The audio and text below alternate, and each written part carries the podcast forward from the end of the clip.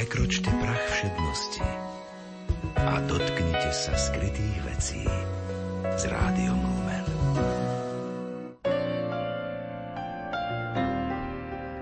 Milí priatelia krásneho slova, rok 2015 je rokom Ľudovíta Štúra, najvýznamnejšej postavy národného života a národného obrodenia.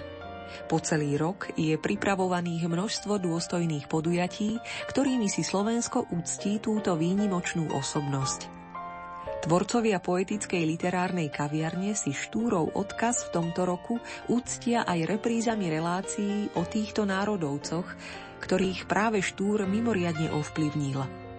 Dnes vám ponúkame reprízu relácie z februára 2008, venovanú Andrejovi Sládkovičovi, jednému z najbližších Štúrových súputníkov. K počúvaniu vás pozývajú Juraj Sarvaš a Marek Fajnor.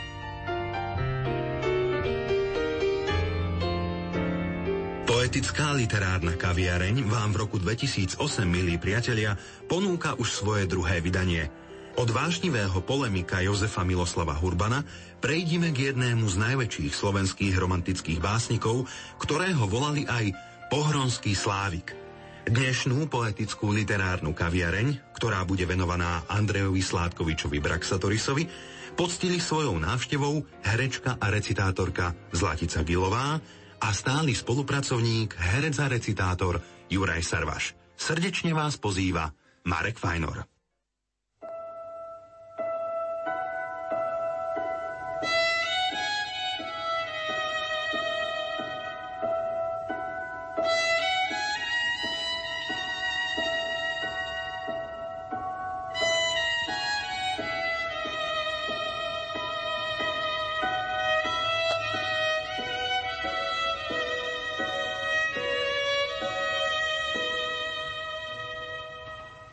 Zahrajte mi tichúčko,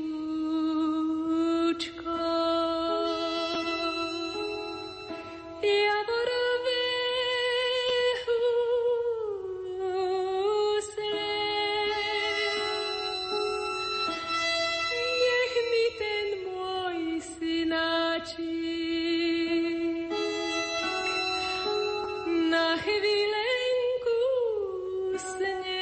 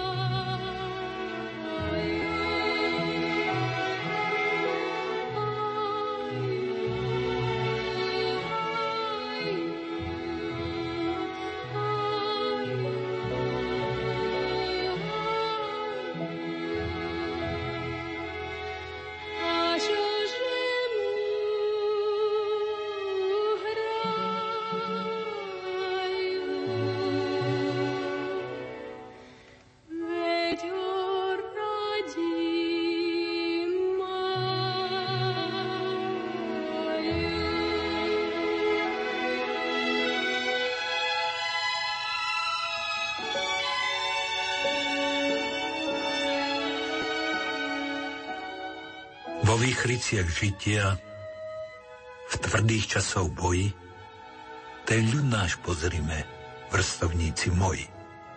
Veky nám uchytia tie svitania žiare, zmiznú ako v dyme obeď na oltáre. Ako obeď stlejú. Bodaj by len stleli, aby sme svet nový, vek slávy videli. Lež dúhu nádejú, ktože z nás nelúbi, a let sokolový a zelené duby a drumble dievčej žiaľ a spevavé pole a jarú družinu a nebové hole a voľnú svetlú diaľ a mohutné sily a tichú dedinu by sme nelúbili.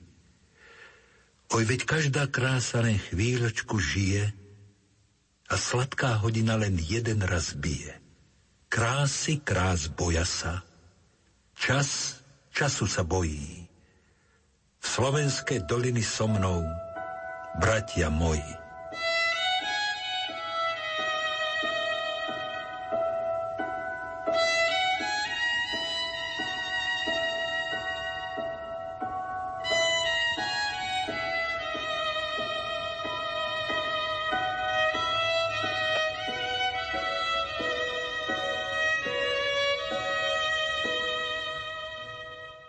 Milí priatelia, vítajte v poetickej literárnej kaviarni. Vítaj Juraj, opäť. Ďakujem veľmi pekne, veľmi sa teším na túto reláciu.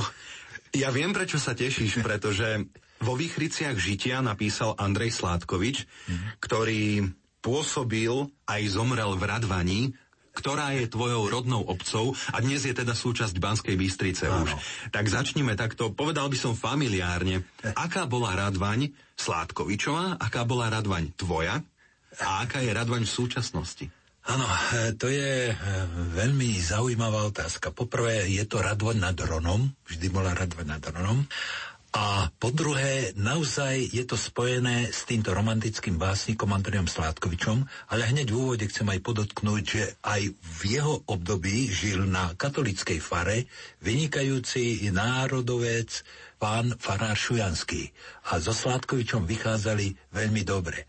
Hneď aj poviem, že napríklad Sládkovič bol pomerne chudobnejší farár a keď sa chcel odviesť Škultétimu do Hronseku v zime, tak napísal lístok pána farárovi Šujanskému, že prosím vás, neboli by ste takí láskaví a nešli by ste so mnou na vašom koči aj s vaším koníkom do Hronseku. No ale pán farár Šujanský samozrejme nešiel, ale vedel, že potrebuje pán farár Sládkovič koč, tak mu poslal koč aj s pohoničom, aj s koníkom.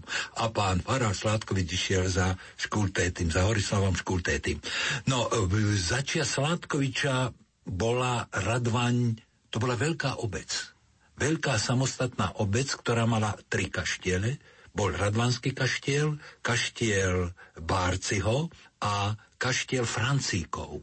Tento kaštiel Radvanského bol vynikajúci interiér, vynikajúci exteriér, ktorý sa rovnal kaštielom, by sa dalo povedať, v stredoevropskom meritku.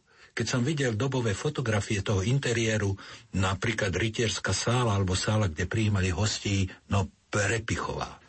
Samotná fara bola veľmi skromná, bola to ešte fara taká polodrevená, polomurovaná.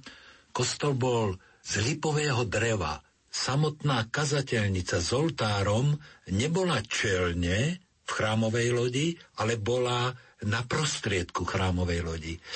Táto obec žila veľkým kultúrnym životom a Sládkovič bol nielen básnik, ale bol aj osvetár, bol zakladateľ školstva a mal vynikajúce styky so všetkými vtedajšími veľkými osobnostiami Slovenska, ktoré keď išli popri fare, tak sa vždy u neho zastavili, lebo vtedy viedla Hradská vlastne rovno dozvolená popri fare. No, za mojich čias, no mal som to veľké šťastie naozaj v živote, že som bol krstený tam, kde pán farár Sládkovič kázal, kde spieval a kde aj krstil. Ja som bol ako 8. dieťa a pán farár Sládkovič bol tiež 8. dieťa, narodil sa v Krupine, samozrejme. Mimochodom zo 14. Áno, zo 14 detí. Ja som bol z 8, čiže bol som posledný. Mám veľmi krásne spomienky na Radvaň, aj keď je pravdou, že v 6 rokoch sme sa odsťahovali do Banskej Bystrice, ale s Radvaňou som udržiaval stále styky. Tam žili takisto veľmi kultúrnym životom. Mládež katolícka, mládež evanjelická mali svoje samostatné divadelné súbory. Tretí súbor bol napríklad pri Matici Slovenskej. Čiže prvé tie divadelné styky, ktoré na mňa zapôsobili, boli v Radvani. No a Radvanského kaštiel bol ešte obyvateľný, v nádhernom parku samozrejme, obostlaný krásnym múrom so štukatérmi, ale čo sa mi najviac na tom páčilo, že v 1941 roku odhalili sochu Andrejovi Sládkovičovi a bola to celonárodná slávnosť, na ktorej som sa ako decko zúčastnila, vrila sa mi navždy do pamäti. No a potom nesmieme zabudnúť na Radvanský jarmok. Radvanský jarmok preslávil Radvaň po celej strednej Európe. Aj sám Tajovský píše, že najväčšie jarmoky boli v Novgorode a v Radvani. A potom tam bola veľká komunita remeselnícka hrebenárov. No, čo sa týka dnešnej Radvane, chvala Pánu Bohu, že sa zachránila aspoň čas Radvaň, lebo boli, prosím ťa, aj také tendencie, že by vôbec ako Radvaň mala zmiznúť z mapy, ako štvrť Banskej Bystrice. Žiaľ Bohu, Radvanský kaštiel je schátralý, veľmi schátralý.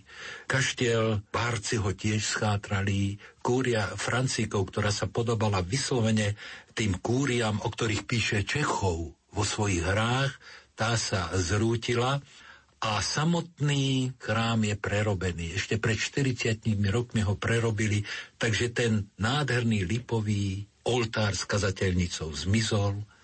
Verme, že ten duch Sládkovičovský sa tam naplno znovu nejako objaví. Objavuje sa každoročne v tzv. Veršobraní, to je taká súťaž slovenských básnikov. Takže treba len poďakovať, že Sládkovič má tam opatrený hrob, že je pamätná tabuľa aj pána farárovi Šujanskému hore na Hvorke na katolíckej fare a že títo dvaja veľkí ľudia nám odovzdali nádherný odkaz, aby sme, ja to nechcem pateticky povedať, ale bolo to tak, aby sme milovali krásu, poéziu a národ. My si tento rok pripomenieme 188 rokov od narodenia Andreja Sládkoviča. Narodil sa v Krupine a ako farár v Radvaní bol aj veľkým osvetárom, zakladal školy a to je späté s jeho poéziou, ktorú sme my vybrali po tomto úvodnom vstupe. My si teraz vypočujeme v podaní Juraja Sarvaša báseň Prázdniny a škola a v podaní Zlatici Bilovej báseň Šarkan.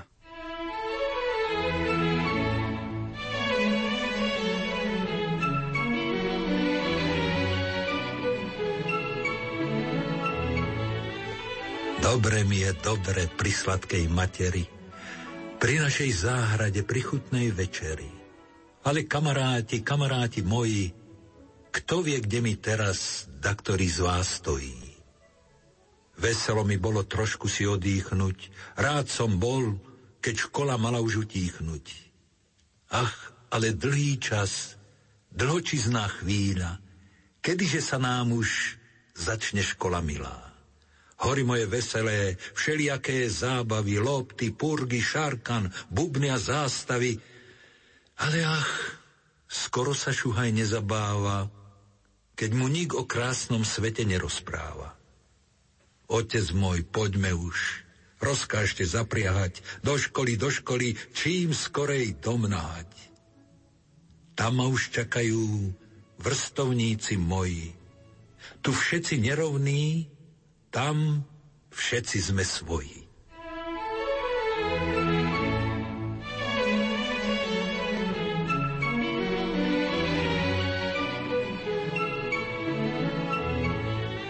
Letel šarkan vysoko. Chlapci pod ním stáli. Vysoko si aj oni životom žiadali. Už je šarkan v oblakoch, motúz prsty reže. Bez bolesti nechodia veselosti svieže. Prišiel výchor, vychytil chlapcom z rúk šarkana. Tak utratí sa radosť ďaleko púšťaná.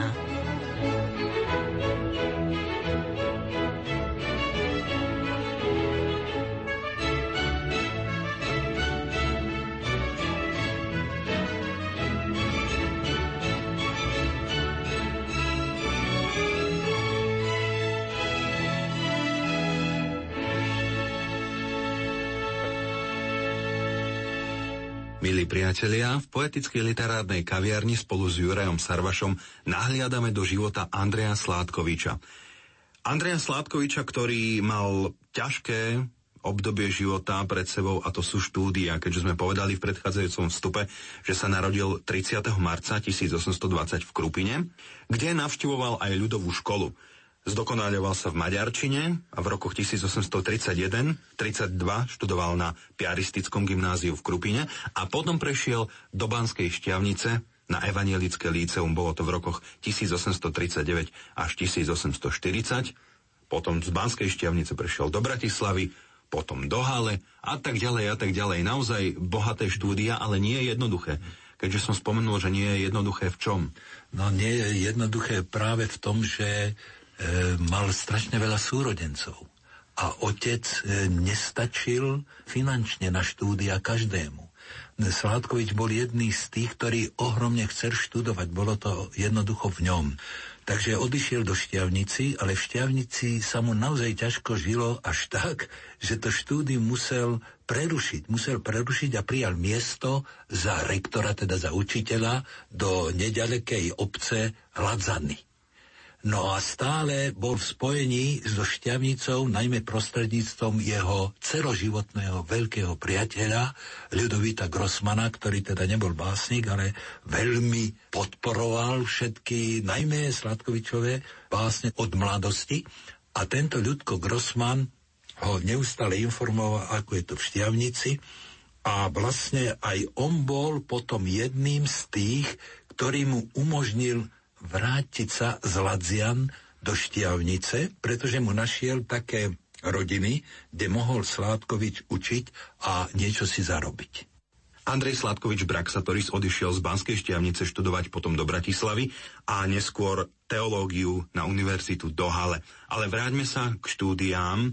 Z Ladzian aj z Bratislavy napísal listy svojmu bratovi o tom, ako ťažko sa mu študuje.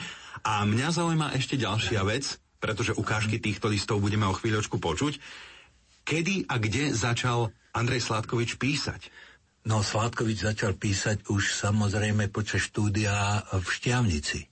Je známa jeho báseň, ktorú predniesol verejne na jednej školskej slávnosti a nazvali ju Elégia o fajvočke. A tam mu už samozrejme všetci predpovedali veľkú básnickú budúcnosť, najmä tento jeho kamarát Ľudovít Grossman. Andrej Sládkovič začal naplno tvoriť v Bratislave. V Bratislave aj prijal meno Sládkovič a v Bratislave aj napísal báseň, ktorej prvé uverejnenie vôbec jeho tvorby bolo v almanachu Nitra. No a milí priatelia, aby sme si my spoločne priblížili jeho ťažké štúdiá, vypočujeme si dva listy jeho bratovi. Jeden je z Ladzian, druhý list z Bratislavy a úryvok z básne, ktorú mu uverejnili v almanachu Nitra.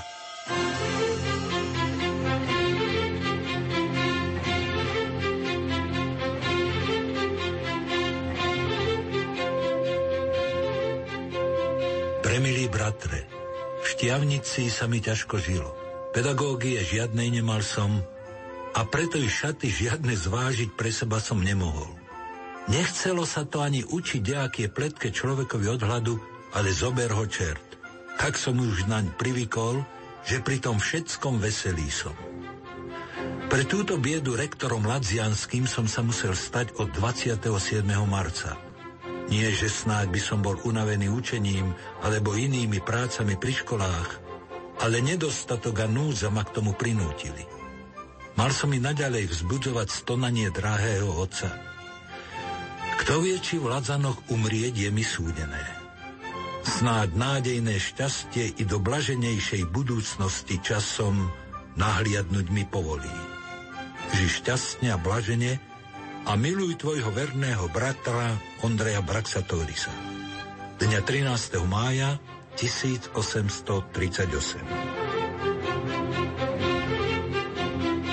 List bratovi v Prechporku písaný dňa 13. novembra 1840.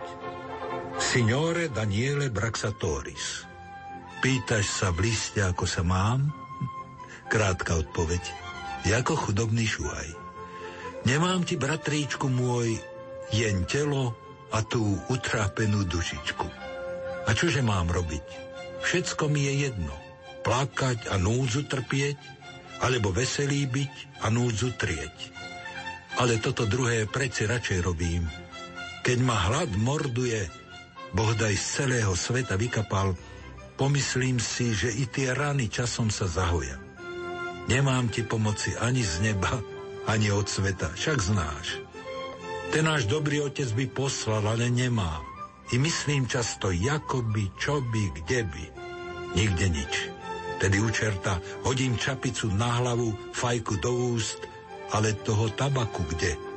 A sadnem si, ako bych mal bohatstva tisíce. I odbavím psotu žartom a vysmejem ju. Tak sa ja vidíš chovám. Buď živ, šťastný a veselý. Tvoj brat Andrej.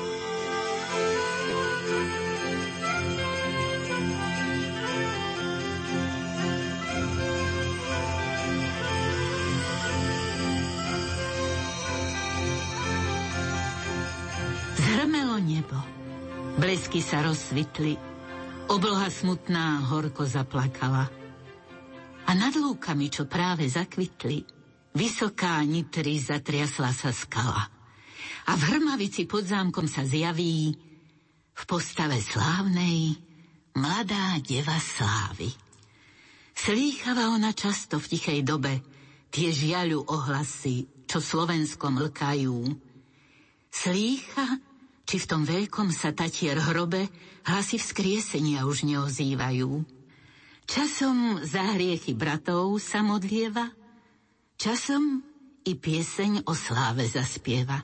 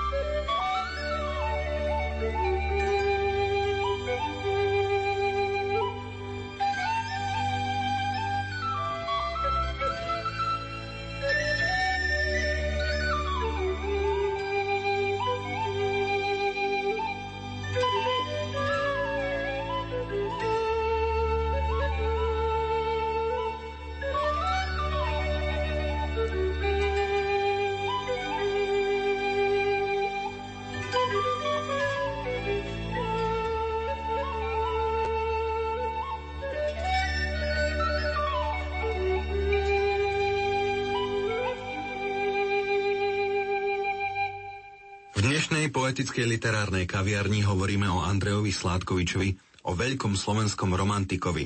Jeho štúdia boli ťažké, ale zároveň aj krásne. Prečo? No, preto, lebo študentský život je pomerne vždy krásny a on bol takej povahy, že všetko vedel vlastne s vtipom riešiť. Ale čo je zaujímavé, že sa dostal do rodiny Pavla Pišla, bohatého mešťana v Banskej Štiavnici, a pani Pišlová bola veľmi naklonená študentom a špeciálne slovenským študentom, takže v tomto dome poskytla jednu izbu, kde sa títo študenti schádzali. No a samozrejme, tu sa zahľadel mladý Sládkovič do ich céry Márii Pišlovej a ako to až býva, ona sa zahľadela do neho. Jednak jej imponoval najmä duchom.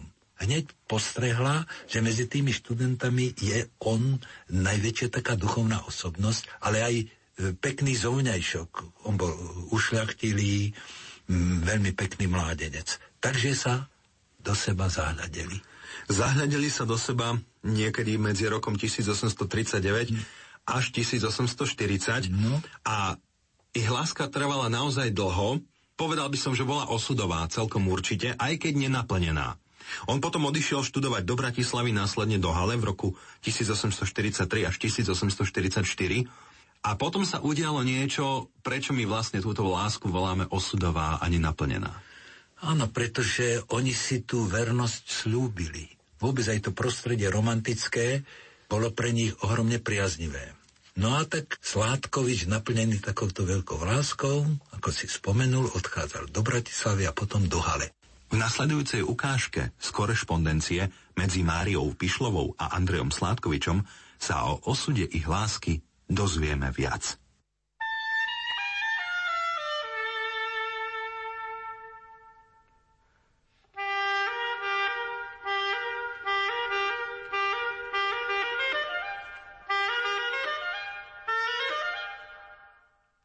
Nie len otec, ale už i matka na tom nástojí, aby som opätovala city človekovi, ktorý sa o moju ruku uchádza.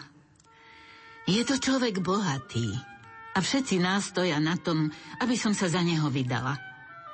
Pod tlakom týmto sa nachodím a neviem, čo robiť mám. Ale rodičovskému naliehaniu snáď už nebudem môcť ďalej odolávať.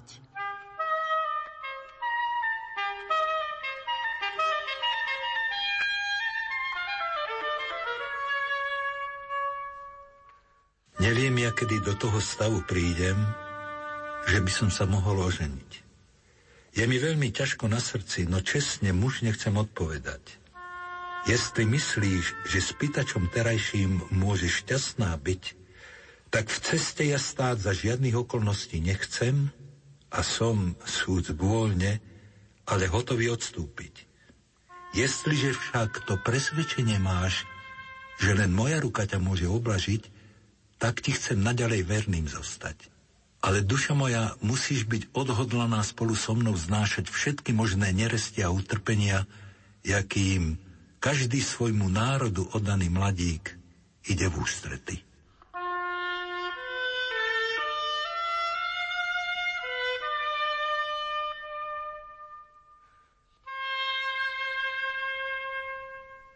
Mne, Ľudovi Grossmanovi, môj milý priateľ Sládkovič zdelil roku 1844, že návštevu v rodičovskom dome Maríny urobil, bol od jej matky nedobre prijatý a že Maríninu ruku bez pochyby jeho sok obdrží. Len jedna láska ho teda prijala do náručia. Láska domova. Druhá ho smútkom naliala až tak, že vyspieval celý veľký žiaľ, no i slasť hrudi mladej za tisíce duší mladých slovenských. Keď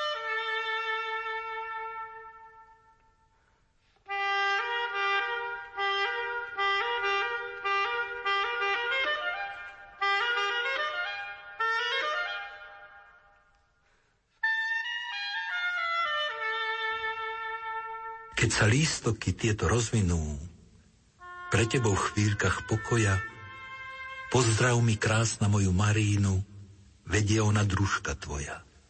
Obím ju, krásno mladá je ona, dcérka je nášho šumného Hrona, Slovenka je ľubohlasná.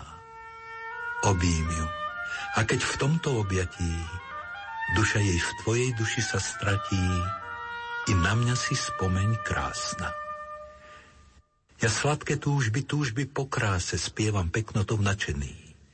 A v tomto duše mojej ohlase svet môj je celý zavrený.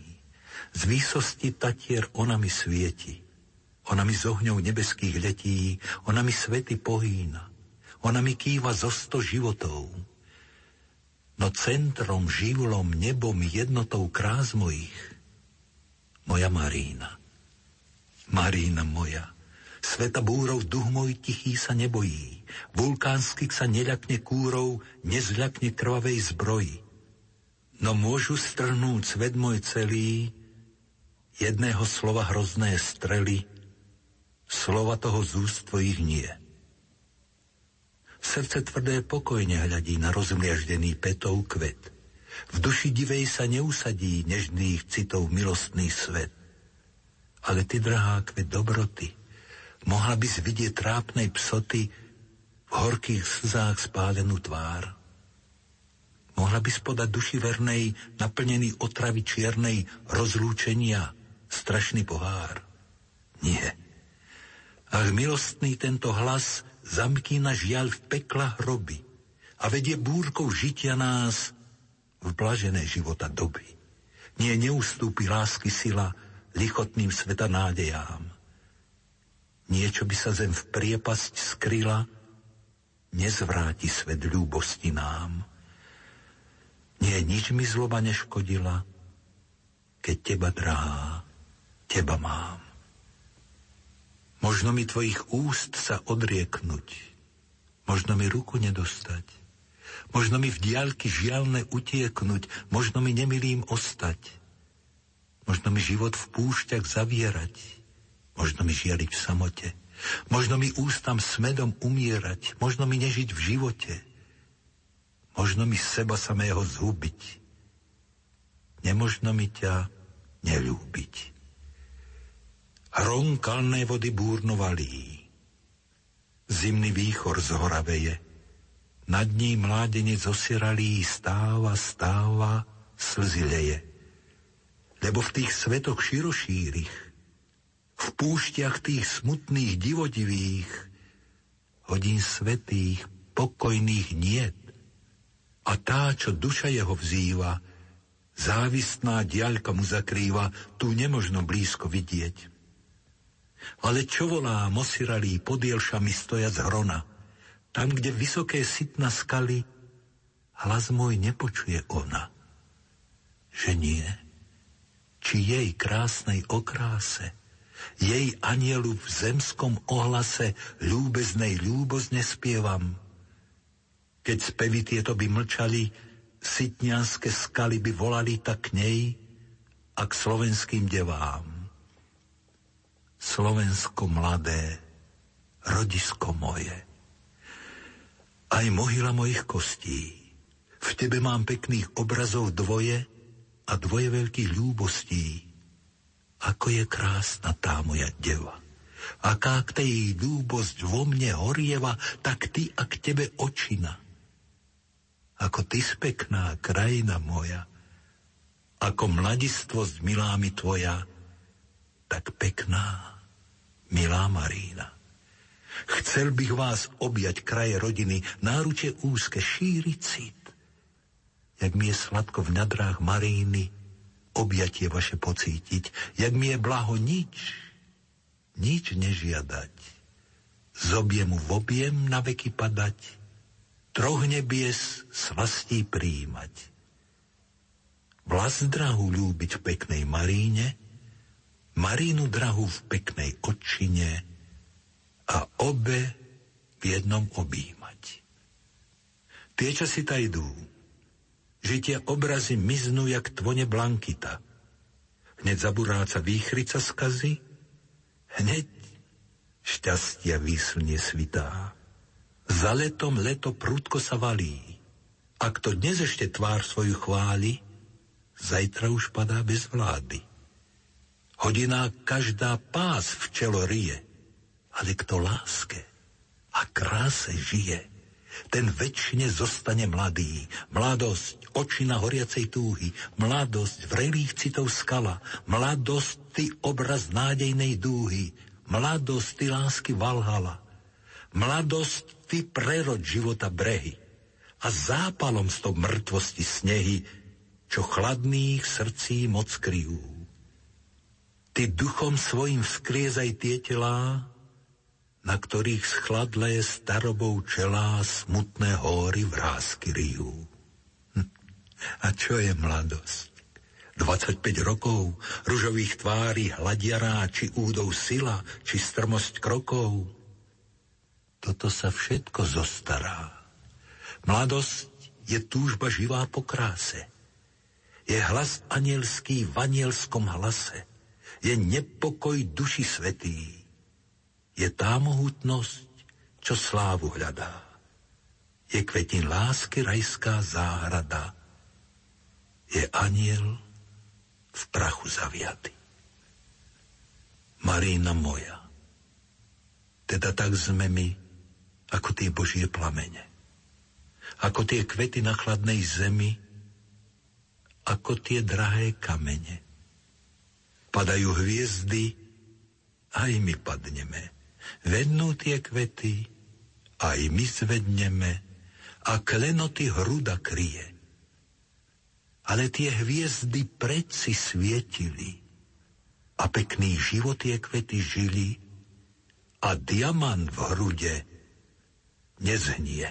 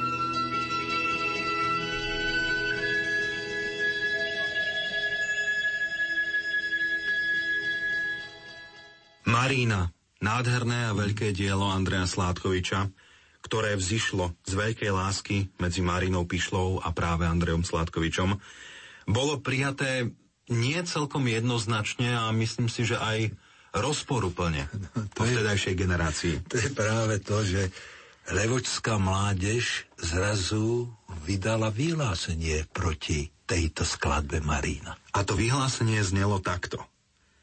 Marína Sládkovičová neslúži nášmu cieľu. Pôsobiť za národ, obetovať sa mu, byť slobodný, nevstúpiť do stavu manželského. Súd z každého ohľadu neodvislý. Zo stanoviska toho vychádzajúc my, mládež levočská, pozeráme na ňu s pohrdou. Marína je hriechom oproti duchu slovenskému a oproti budúcnosti slovenskej. Andrej Sládkovič sa bránil a bránil sa listom, ktorý napísal Horislavovi Škultétimu 18. oktobra 1845. Tak on bol veľmi citlivý, takže sa ponosie vlastne iba svojmu priateľovi, verejne ani nevystúpil a píše mu: Ja Marínu svoju nevydám. Odpuste prosím, že som vás darmo unúval. Janko Rímavský mi písal, že nemohol nič zobrať. Ondrej Hoďa mi poslal 6 mien a na seba 4 výtisky. Ormi zo Štiavnice zobral 12. Vám sa nedarí. Od druhých som ani správy nedostal. Hroboň Lajovraj debatoval, že je to drahvo. Ten človek mňa za takého na nič hodníka drží, ktorý by som chcel zarábať na najkrajších hodinách duše mojej. Toľko prózy, Bohu chvála, vo mne ešte niet. Ja som písal pre vlastnú dušu a priateľov krásy. To som obsiahol, ale nájsť ich nemôžem. Jestli by som ju ja mal vydať, tak ju skôr nevydám, až len budem môcť výtisky darmo dávať. Ale to je tiež pravda, že keby som toho verenia nebol, že to len moju báseň potkať môže, tedy by som sa ľakal veku nášho pre slovesnosť našu. Vy ste ráčili ma toľko ducha, že ste bez výnimky účasť vašu slúbili a vec by sa bola podarila, keby vám podobných 10 bolo. Objímam vás srdečne, váš Ondrej Sládkovič. Marínu vydal až Ján Kadavý v roku 1846. A takto sa završil príbeh veľkej osudovej lásky Andreja Sládkoviča, ale poďme do ďalšieho života. V roku 1847 ho vysvetili za kňaza a do roku 1856 pôsobil ako farár v Hrochoti. 15. septembra 1848 začal žiť svoj manželský život s Júliou Antóniou Sekovičovou. Nová láska, nový život, radosť zo života. Andrej Sládkovič nestrácal zmysel pre humor. A nestrácaš ho ani ty, a viem to o tebe, pretože keď recituješ na rôznych podujatiach, tak dávaš takú kvízovú otázku, špeciálne pedagógom, ale aj študentom mladým. Vždy im zarecituješ báseň, ktorú napísal Andrej Sládkovič, opýtaš sa ich, či vedia teda, kto to napísal. A ja ťa teraz poprosím, keďže to recituješ na rôznych podujatiach, aby si premiérovo túto báseň zarecitoval aj v Rádiu Lumen. Bez nadpisu. Bez nadpisu, to bude možno kvízová otázka pre našich poslucháčov.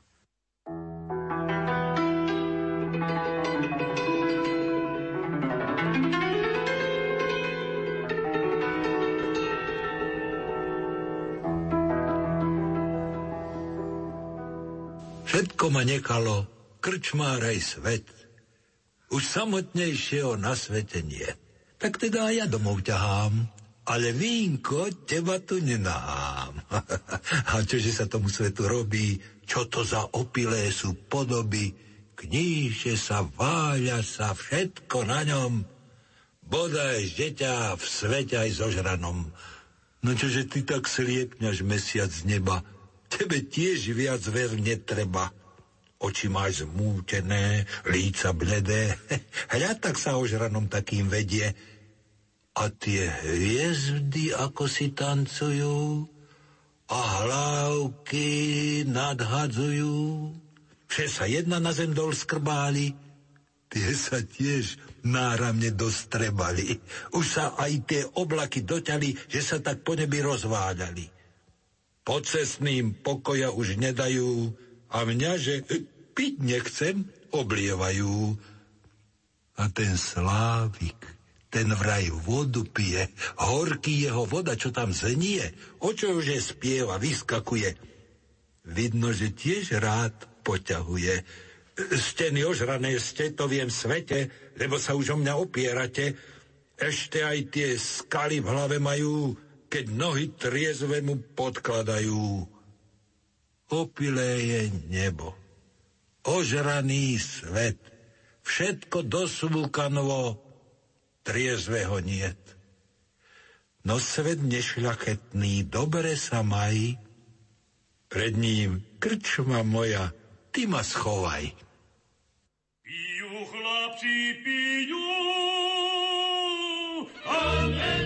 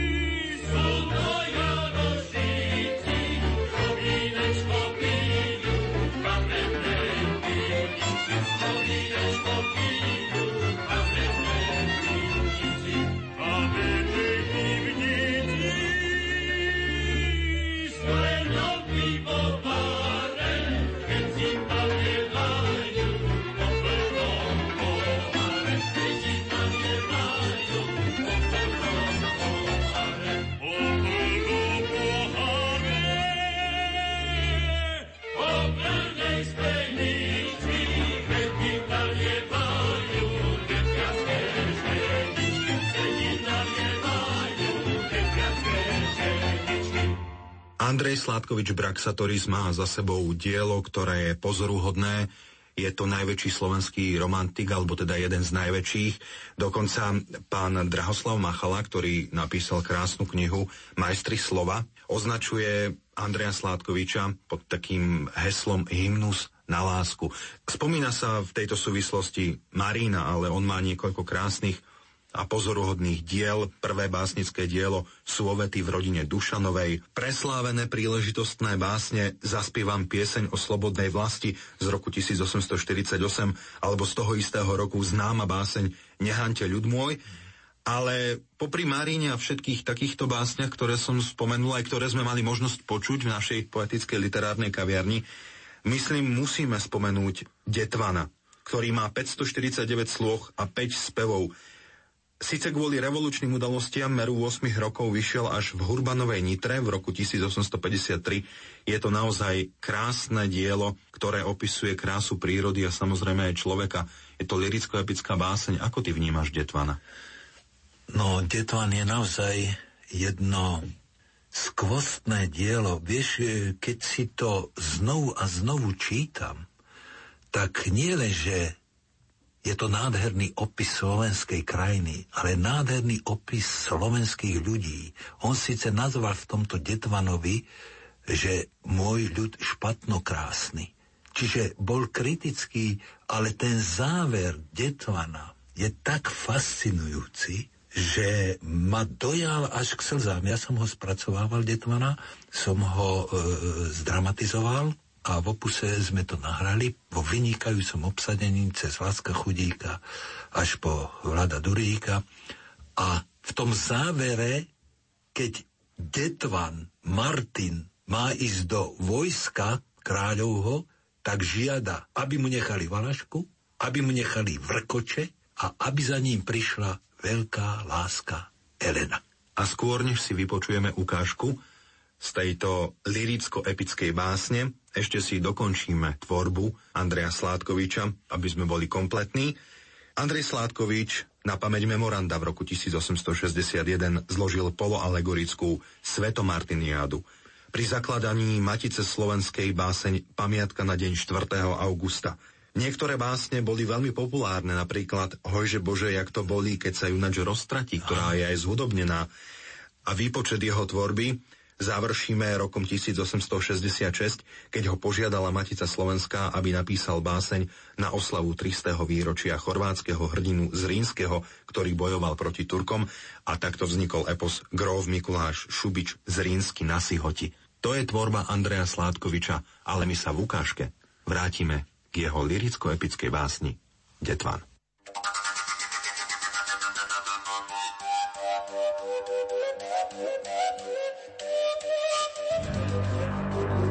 Stojí vysoká divá poľana, mať stará ohromných stínov, pod ňou dedina detvou volaná, mať bujná vysokých synov. Či tých šarvancov detvy ozrutných, poľana na tých prsiach mohutných nenosí a nenadája. Alebo aspoň na tie výšiny nehľadí dcéra tejto rodiny, keď má porodiť čuhaja. Ako by detva obrov nemala. Mať zrodila v poli syna, trávovú plachtu porozvíjala, z buka na buk ju pripína. Prvý raz oči šuhaj roztvorí, čo vidí. Výsosť poľany, hory a opachy nezvratných skál. A spustí zraky prvé v doliny, čo vidí. Hory, zázračné stíny a prekrásnu slovenskú diaľ. Mať žne, a kto to dieťa čičíka? Šum lístia storočných dubov. A k akej piesni chlapča privyká? Vietor duje horou hrubou a pekná pieseň šumnej materi mladušku dušu len s krásou miery, aby celkom syn nezdivel. A preto potom rádom počúva, aj keď poľano výchor predúva, aj slovenskej mladuchý spev.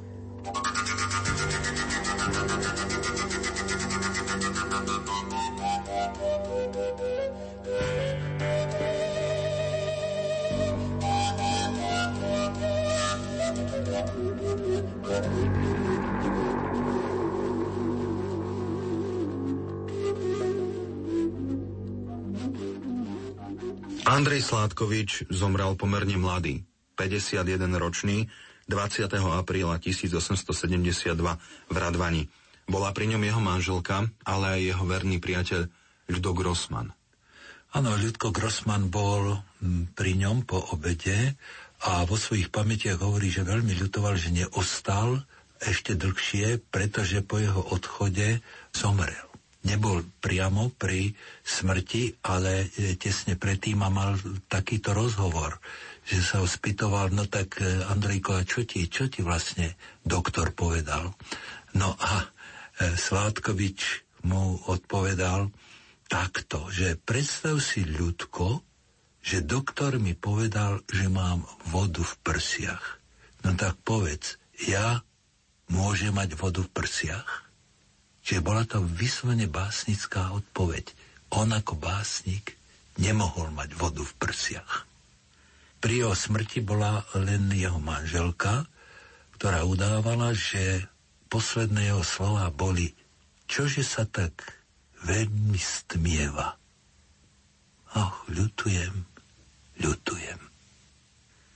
Andrej Sládkovič zomrel teda v apríli 1872, a pohreb mal taký slávny ako nik predtým zo slovenských básnikov. Na poslednej ceste ho vyprevádzala slovenská gymnáziálna mládež z Banskej Bystrice a pri jeho hrobe rečnil aj recitoval slávny Ján Botto.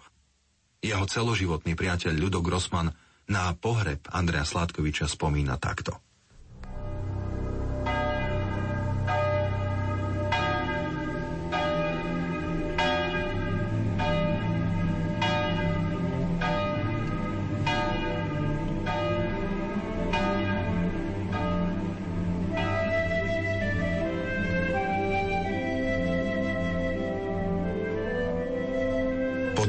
Obradoch v chráme zazneli zvony, povolávajúc zbor k odprevadeniu drahého nám muža na miesto večného pokoja. Kňazi zdvihli a vyniesli rakev, ktorú potom striedave niesli a zaniesli do cintorína rozličné korporácie. Tu celý akt završil kratučkým slovom nad hrobom Ján Botto, vezmúc spisy o Slávencove i s vencom na nich položeným do ruky a vysoko ich pozdvihnúc zvolal: Sládkoviču, ty zdal nám hľad to. My tebe čo za to? Studenú tvrdú hrudu. No prídu časy a slávu tvoju spomínať veky budú.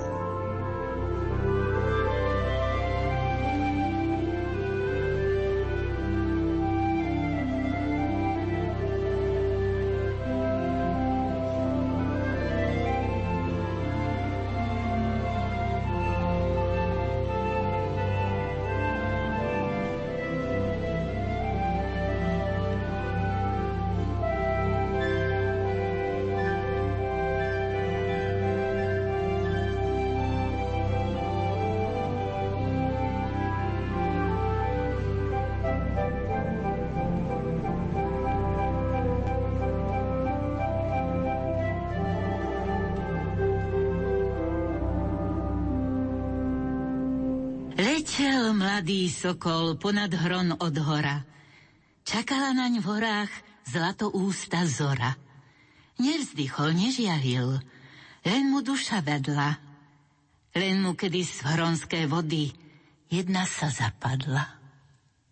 Spýtuje sa zora: Sokolík, čo ti je? Či hladom umieraš? Či ťa orol bije? Či ti strelec v poli krídelko poranil? Či ti Pán Boh šírim svetom preletať zabránil? Krásna zora moja, hladu sa nebojím. Bruk ma nedočiahne, pred orlom obstojím. Slobodno mi lietať v šírej sveta diali. Ale mi môj háj zelený vrahovia zoťali. Drahý môj, nermúť sa, že ti háj zoťali. Veď oni môj zlatý zámok nezrúcali. V ňom si poletujme ponad biedne svety. Tak žiaľ nikdy nezakalí naše šťastné lety.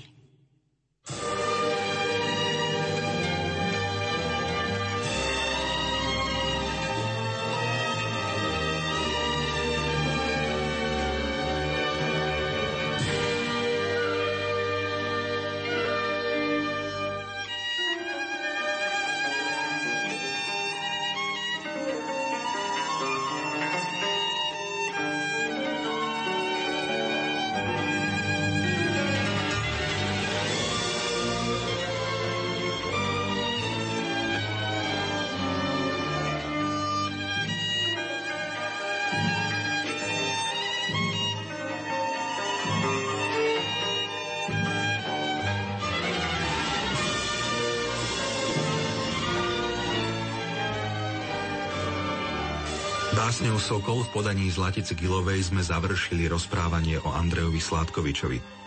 V čase pohrebu Andreja Sládkoviča sa narodila skvelá slovenská spisovateľka Ľudmila Podjavorinská a to nech je pozvaním na ďalšiu poetickú literárnu kaviareň pre vás, milí poslucháči, o mesiac.